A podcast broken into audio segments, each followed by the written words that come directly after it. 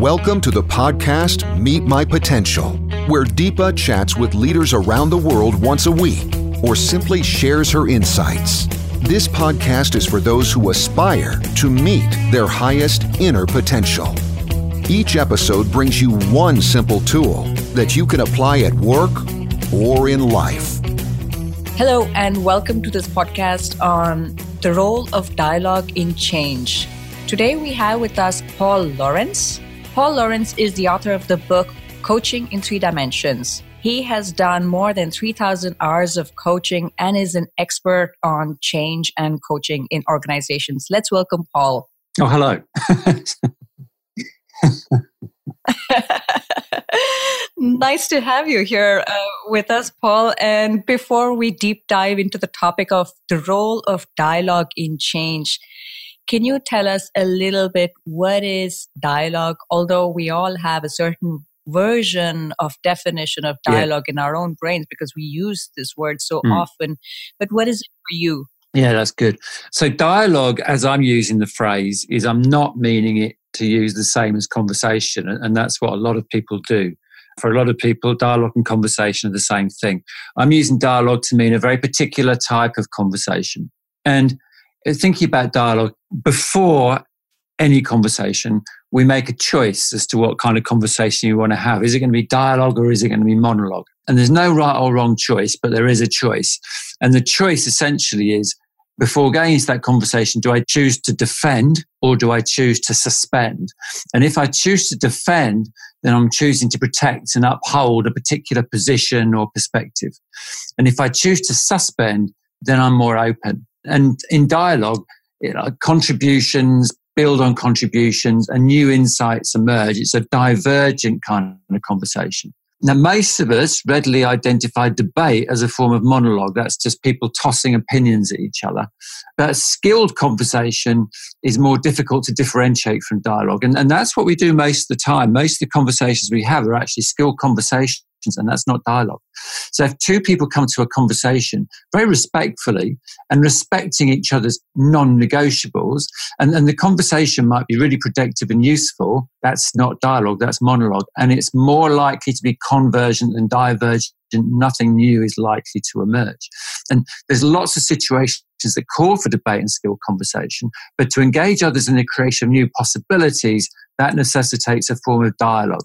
So dialogue, very briefly or very concisely, is defined by William Isaacs, is shared inquiry. It's a way of thinking and reflecting together. That is a challenge because as we go up leadership positions, we have been conditioned to believe that we have opinions, that leaders have opinions, that leaders know what they're doing. Mm. And it's hard to suspend judgments, hard to suspend our own opinions and go there out open. Yeah, it absolutely is. Yeah. And, but one thing I really want to sort of uh, make really clear is we're not saying that we don't have opinions. Of course we do. It's, and, and it's not saying you push the opinion away. It's saying you just hold it. This is, it's almost like see it floating in front of your eyes. It's there, it's real, but you're able to have a, have a dialogue at the same time as holding that view. That's, that's the kind of challenge of dialogue. Okay, excellent. In your experience, mm-hmm. how easy is it for leaders to learn how to dialogue after a certain point? I think it's really challenging for all of us, not just leaders, to, to engage in dialogue, because I'm not sure that's how we're actually programmed. We're, we're kind of programmed to make assumptions. That's how we typically operate. So to engage in dialogue is effortful for a start. So we have to make that effort. But there's lots of other things that are going on here. First of all, and you sort of alluded to this, many leaders have a mental model of leadership that overprivileged positional power. And their model of leadership is around, you know, the idea that what I say is what happens. The idea that I can't control outcomes is quite existential, but that is something that gets in the way of engaging in dialogue. Another mental model is that I, as leader, should know all the answers. It's really hard to genuinely, authentically listen and encourage the generation of new possibilities. If your mental model says, hey, I'm the leader, I'm supposed to know all the answers. And that comes up time and time again when we work with dialogue in workshops, in coaching and leadership workshops. I might have a mental model that uh, it's not my job to actually engage in dialogue with everybody. That if I go and engage in dialogue with some people outside of my, my line reports, that somehow I'm stepping on people's toes. time is a massive barrier for dialogue. It is effortful. It takes longer than just snapping out commands. So, you know, it takes time. So, so there's lots of barriers to dialogue, and it's really good to talk about this because dialogue, I don't think the, the challenge really with dialogue is not so much a skill, it's it's more of a mindset, I think, in terms of the listening piece. And I've just talked about the listening piece because the other barrier is saying that thing that needs to be said. And that opens up a whole other field of challenge because we do feel reluctant, to a lot of us, to really say that thing that needs to be said because we're afraid we're going to upset people. So how do we say that thing that needs to be said and how we do that respectfully? That's not easy. Right. So we see there are many challenges that people face in engaging mm-hmm. in a dialogue. Would you like to add something else to this? Well, what I'd really like to do is frame just how important, this is the subject of, of this conversation, just how important dialogue is in change. Exactly, exactly. Um, so yeah. Tell us more about what role dialogue plays in change. Well, here's the thing. A lot of change theories, and, and, and most of the change theories we get taught are very linear, and they assume we can direct change through authority and personal charisma. But those approaches to change don't usually work. People, just, just ask yourself, if you've got kids, by the way, this will be really obvious, but people don't like to be told what to think. They like to make meaning for themselves. And they do that typically by talking to other people. So if you give someone an instruction, they may or may not verbally agree to comply, but you can be absolutely sure they'll go and talk to someone that they trust to make meaning of what you just said. And from that conversation will emerge a new intention. And it may or may not be what you as an authority figure intended. That is just how change happens. And it's very frustrating to authority figures who believe in the sanctity of positional power. And they express that frustration by blaming other people, using phrases like resistance to change. To get things done requires an understanding of how change really happens. And change emerges from dialogue. So I can see how dialogue can be a big blocker in change. What challenges do leaders face in engaging in dialogue in a change process? Yeah, well, we've already talked about some of them, but if we talk specifically about a change process, it's number one, simply just understanding that this is how change happens because it's not how we often talk about change. As I said, a lot of stuff that's written about leadership and change overprivileges positional power. Positional power is real, but it's not the only form of power. Secondly, the capacity to step back and think systemically from a change perspective about who do I actually need to engage in dialogue, because I can't engage in dialogue with everyone, and, and who else needs to be engaging in dialogue with who. So it's about that, that capacity to look at things systemically and, and look at things through this lens of patterns of dialogue. And then we've got all the other ones we talked about, all the mental models around leadership and change. Right. And especially the most important one, which is time to engage in dialogue. That's what most organizations are lacking today because we, we see Absolutely. Everybody's in a hurry to get things done. Yeah. It's when I was working at B P, actually, one of the senior leadership heads of, you know, the, one of the biggest divisions of B P said, sometimes you have to go slowly to go quickly. You know, we fly forward in doing things monologically and telling ourselves that we're getting things done fast. Of course, what often happens, certainly with complex change programs, is stuff just doesn't happen.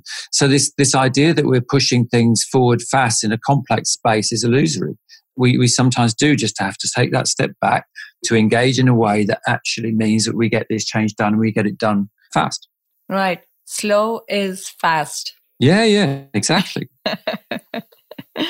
All right. Okay. I know there are numerous trainings and workshops on collaboration. Yeah. How are they failing in their efforts to create more dialogue and facilitate change? Well, I, I mean, there's lots of workshops and I certainly haven't been on them all. But many of those that I focused on, that I've attended, haven't focused in on the role of dialogue, what dialogue is and the role it has to play in change. I might, in a collaboration workshop, spend a lot of time talking about how important it is to collaborate with other people and how important it is to engage in conversation.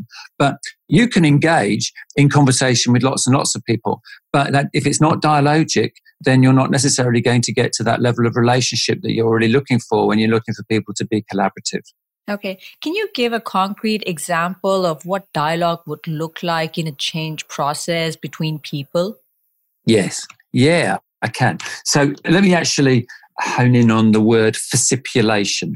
There's this lovely word, facipulation. I didn't invent it. It was it's sort of, I think it sort of emerged in the U S, no doubt from dialogue. But concrete example of how, I'll give you a concrete example of facipulation. Okay. Right. So I was working for this massive company and they got three hundred people together in a room from all around Europe to talk about what are we going to be? Are we going to be operationally efficient? Are we going to be customer centric? Are we going to be, I can't remember what the third one was. But the idea was we'll get all these people together to agree together what we're going to be. Right. Mm-hmm. And then on the morning of day two of this workshop, I sort of rolled in and, and ended up sitting at the front. And the leadership team, the, the European leadership team stood up and said, oh, you know what? We've been thinking about it. The answer is operational efficiency. And and I, I thought to myself, the little voice in my head was going, I thought we were going to make this decision together. Anyway, okay. And then they said, so if you, everybody stand up. So three hundred people stood up. And now sit down if you think that being operationally efficient is going to give us competitive advantage. And I was thinking in my head, all right, I mean, it's fairly obviously the thing to do, but I don't see how that's going to give us competitive advantage because I reckon all our competitors are doing the same thing. And by the time that thought process had finished, I realized I was the only person standing up in the room, that two hundred ninety-nine people had sat down behind me. And then I noticed that the leadership team had spread themselves all around the room, so in a sort of horseshoe, and there's me standing up in the middle. And, and one of the guys said to me, one of these leaders, he said, Paul, what would it take? What, what would it take to get you to sit down? And, and I'm thinking to myself, nothing, you know, nothing at all. But I, I need somehow to retain my dignity here. So I asked him a question and I just waited for him to answer so, such that I could sit down as soon as I possibly could without losing face, right? Now, that meeting was called in the name of alignment and getting everybody together and consultation and collaboration. But the way that it was being, had the way it had been designed and run was actually quite monologic. There was a predetermined direction. Even though it was in the name of collaboration, the direction was predetermined. And that's what the word facipulation means. It's facilitation. That's how it's being positioned as facilitation. But really what's going on is manipulation. So facilitation and manipulation is facipulation. Now, it's not, it's, it's almost never deliberate. But it's that piece that says, if I'm the leader, to what extent am I really clear in my own mind about what is up for invention and what is not? And you've got to be really clear about that. And so if you if you want to create that kind of dialogic space, then you really have to be very clear about what the purpose of the dialogue is. And you have to be absolutely honest within yourself around what your own intentions are. You have to be really self-aware to set up that safe space where people are going to feel safe to say whatever it is they want to be said. In that meeting, I talked about three hundred people and I'm the only one standing up. When he actually went to the dinner table that evening and talked to people, very few people actually thought that being operationally efficient was going to give us competitive advantage, but it was not a safe space to say that. That's a fantastic example of how dialogue didn't happen. Yeah, exactly. Yeah. And if dialogue were to happen, what would that look like? When dialogue happens, there's this kind of really special feeling in the room because you feel as a participant that this is genuinely a space in which I can say whatever I need to say. And it's a space in which everyone in the room is absolutely and authentically curious about what everybody else thinks. So dialogue is about that listening and seeking to really understand the other person and what it is they're saying. And it's that feeling free to say that thing that needs to be said. Because I know when I say it, others are going to listen to me. You know, if we're in a space where we don't feel we're going to be listened to, most of us don't bother saying anything. Right. So if I imagine people having dialogues, we're going to have more grassroots innovation. Mm-hmm. We're going to have directions that are coming from the people who really know what's going on. Yep. Yes. And then we start to disrupt the mental model of, I know the direction in which the organization or my department or my people are going. So let me just pick on something there, because something you said there is really important, that the importance of dialogue becomes ever greater the more complex our organizations become. Because it is a fallacy nowadays that as the leader of an organization, I know everything that's happening in my organization. And the traditional, the traditional strategy has been to rely on data. Data will tell me what I need to know. Data won't tell you everything you need to know. If I'm running a bank, right, the vision, my perspective on the organization sitting in my office is very different to what life's like for the person out there in a branch serving the customer. It's very different to the perspective of the person out there talking to customers in a contact center. It's very different from the product guys having the conversations with whoever they're having conversations with. If I want to understand my organ, one, I will never entirely understand my organization because it's too complex and it's constantly changing. But if I have, want to have any sense of what's going on in my organization at a given point in time, I have to be connected to and engaged in dialogue with people across my organization. Fantastic. Thank you. What is one advice you'd like to give leaders to support change through dialogue? Yeah, well, I'm going to cheat a little bit there and I'll give you three very concisely. And these three insights emerged from the research I did where I talked to fifty leaders across the world and I asked them, very simple question, tell me about an example of complex change where it went really well. And really what the core theme was dialogue. And so my, my three sort of things that I would say is, number one, go talk to people and genuinely listen. Listen without an agenda. Listen solely to understand. Number two, have the courage to say what needs to be said respectfully.